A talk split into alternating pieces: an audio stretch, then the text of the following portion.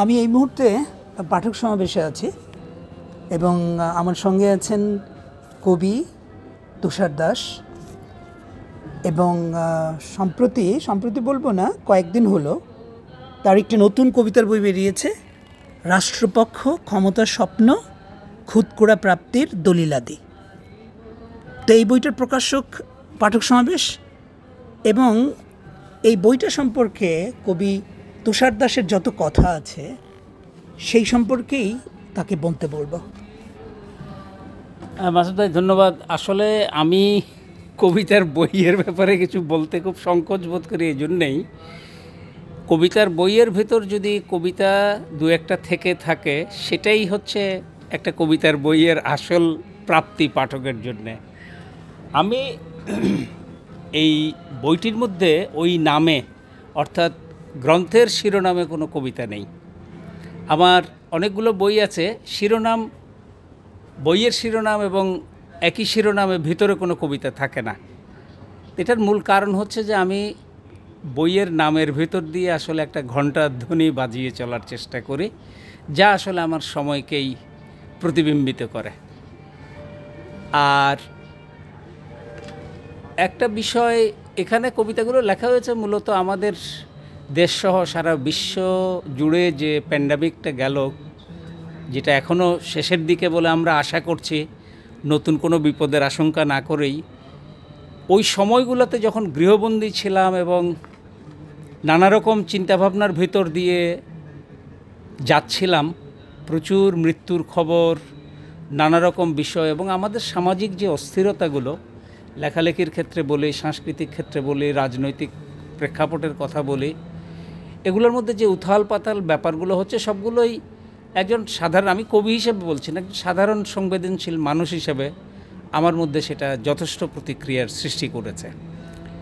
আমার মূল উদ্দেশ্য ছিল যে আমার ভেতরের প্রতিক্রিয়াগুলোকে যে কোনোভাবেই হোক আমার মানে কবিতা কোট আনকোট কবিতার ভেতরে সেটাকে ধরে রাখা। আর এটা আমার সপ্তম বই।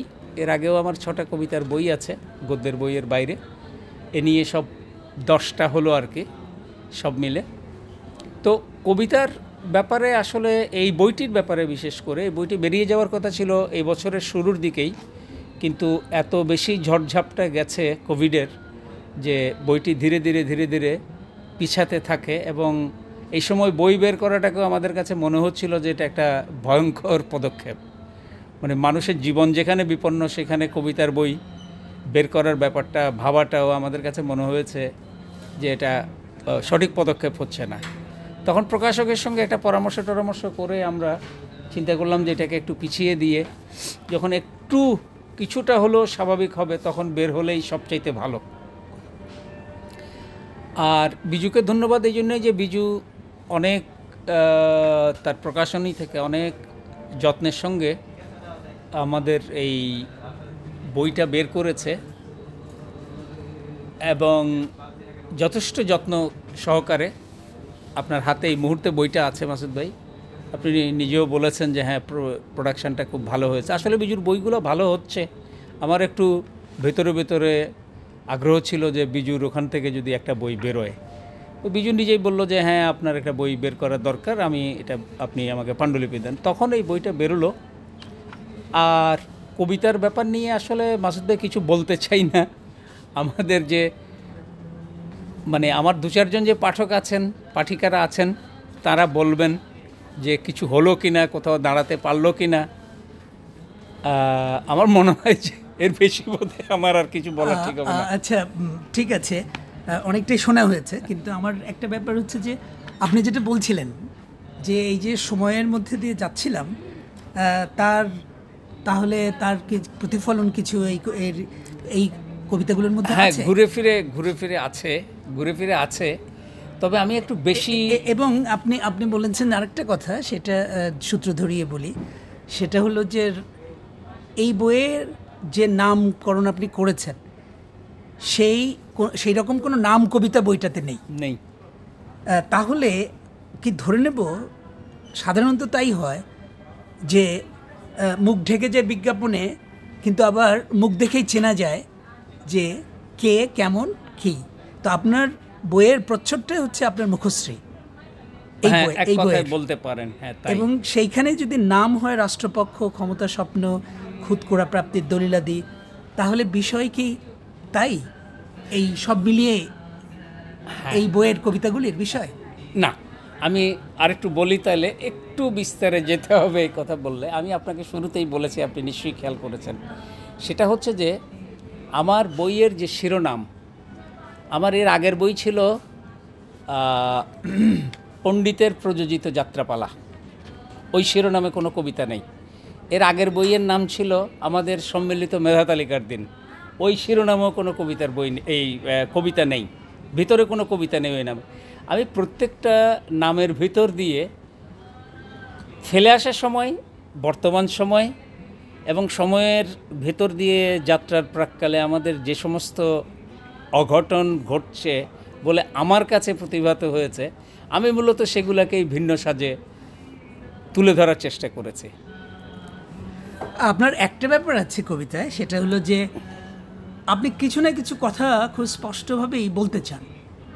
এবং এইটা কিন্তু খুব কম কবি করেন। মানে কথাগুলি বলেন বটে, কিন্তু তারা অতটা স্পষ্ট না করে।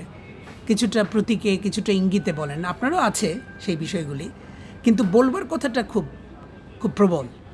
যে আপনার যেমন এই বইতেও আমি দেখছি একটা জিনিস, যে বেশ কিছু দীর্ঘ কবিতা আছে। মানে খুব বেশি দীর্ঘ নয়, কিন্তু দীর্ঘ। আর তখনই মনে হয় যে আপনার বলবার বিষয়গুলি বেশ কিছু বলবার কিছু আছে। এবং সেই কারণেই কবিতাগুলো একটু দীর্ঘ হয়ে যায়।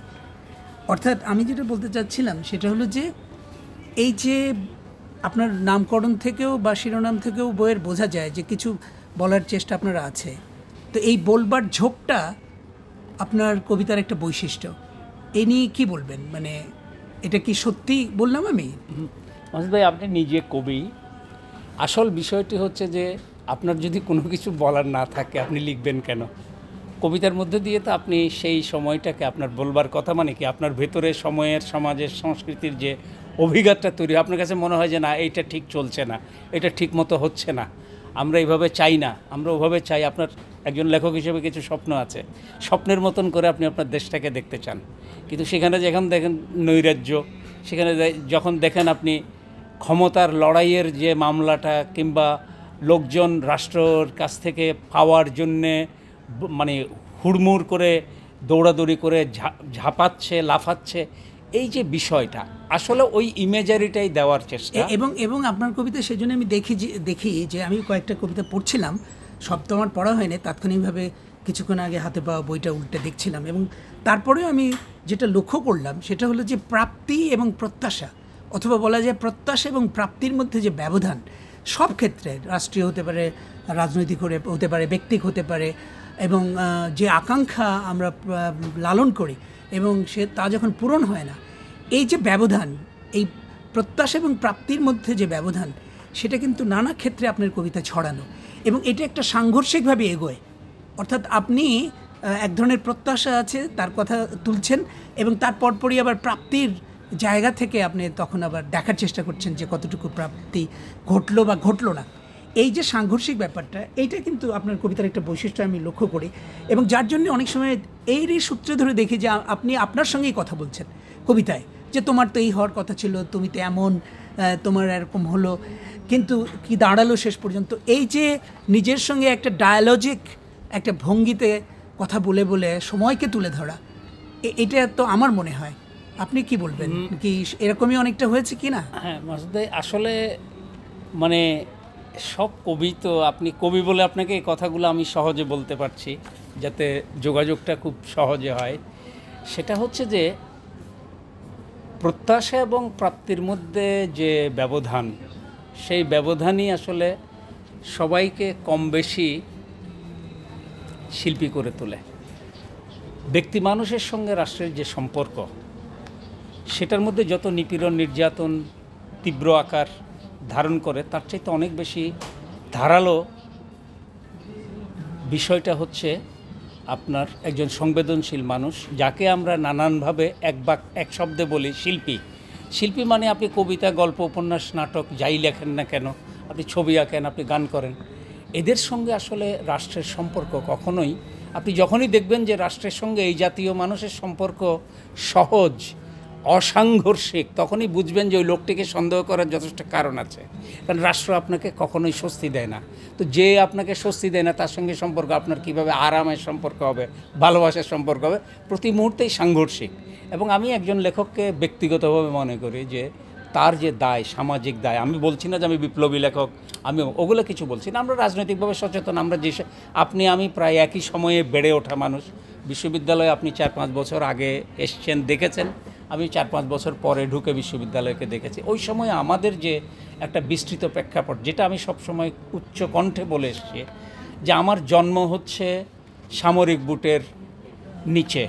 আমি আটান্ন সাতান্নতে জন্মেছি, আটান্নতে আইয়ুব খান ক্ষমতা দখল করেছে, এগারো বছর। তারপরে আসলো তাকে বিদায় করার পরে ইয়াইয়া খান। এরপরে পঁচাত্তরের বঙ্গবন্ধু সাড়ে তিন বছরের গণতান্ত্রিক শাসন ব্যবস্থার মধ্যে, তার মধ্যেও অনেক অস্থিরতা নৈরাজ্য ছিল, কিন্তু একটা মানুষের প্রতিনিধি এখানে ক্ষমতায় ছিলেন, তার প্রতিনিধিরা, তার সহযোগীরা এখানে ক্ষমতায় ছিলেন। কিন্তু পঁচাত্তর পরবর্তী পর্যায়ে তার পরিবারকে নৃশংসভাবে, নির্মমভাবে হত্যা করার পর দুই দুজন খলনায়ক বলব, ইতিহাসের খলনায়ক, সামরিক স্বৈরাচারী দুজন জিয়াউর রহমান এবং এরশাদ। আমাদেরকে বুটের নিচে পিষ্ট করেছে। বহু বন্ধুবান্ধব আমাদের শহীদ হয়েছে এবং নানা রকম নির্যাতন ভোগ করেছে। আমরা সেই সময়ের সন্তান। আমার কাছ থেকে আপনি গরল ছাড়া অমৃত পাবেন না। অমৃত যেটুকু পাবেন, সেটুকু সৌভাগ্য বলতে হবে। আমার কাছ থেকে কোনো রকম অমৃতের প্রত্যাশা করবেন না। প্রিয় শ্রোতা যারা শুনছেন, তারা বুঝতে পারছেন যে আসলে তুষার দাসের যে সময়টা এবং তার প্রতিফলন বা তার ভাবনা কীভাবে তার কবিতায় প্রতিফলিত হয়েছে। তো আমি এখানেই আজকের মতো ওর সঙ্গে কথা বলা শেষ করছি, কিন্তু আপনাদেরকে শুধু একটা কথা বলব যে আপনারা এই বইটি পড়বেন। রাষ্ট্রপক্ষ ক্ষমতা স্বপ্ন খুদকুড়া প্রাপ্তির দলিলাদি। এই হচ্ছে বইটার নাম এবং প্রকাশক পাঠক সমাবেশ। পাঠক সমাবেশও পাবেন এবং অন্য জায়গাও পাবেন এবং অনলাইনেও তাদের বই বিক্রি হয়। আপনারা সেখান থেকেও সংগ্রহ করতে পারেন। আমি শুধু একটা কথা বলব যে তুষার দাস শুধুমাত্র যে দীর্ঘ সময় ধরে কবিতা লিখছেন তাই নয়, তার একটা নিজস্ব স্বর এবং নিজস্ব মেজাজ আছে তার কবিতায়। এবং এইখানেই আমার কাছে মনে হয় যে তুষার দাস এই সময়ের কবিতার মধ্যে আলাদা।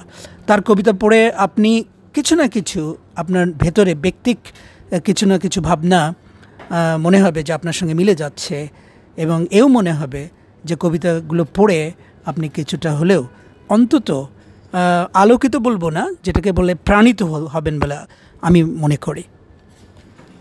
ধন্যবাদ মাসুদ ভাই। ধন্যবাদ তুষার। যাক রাজু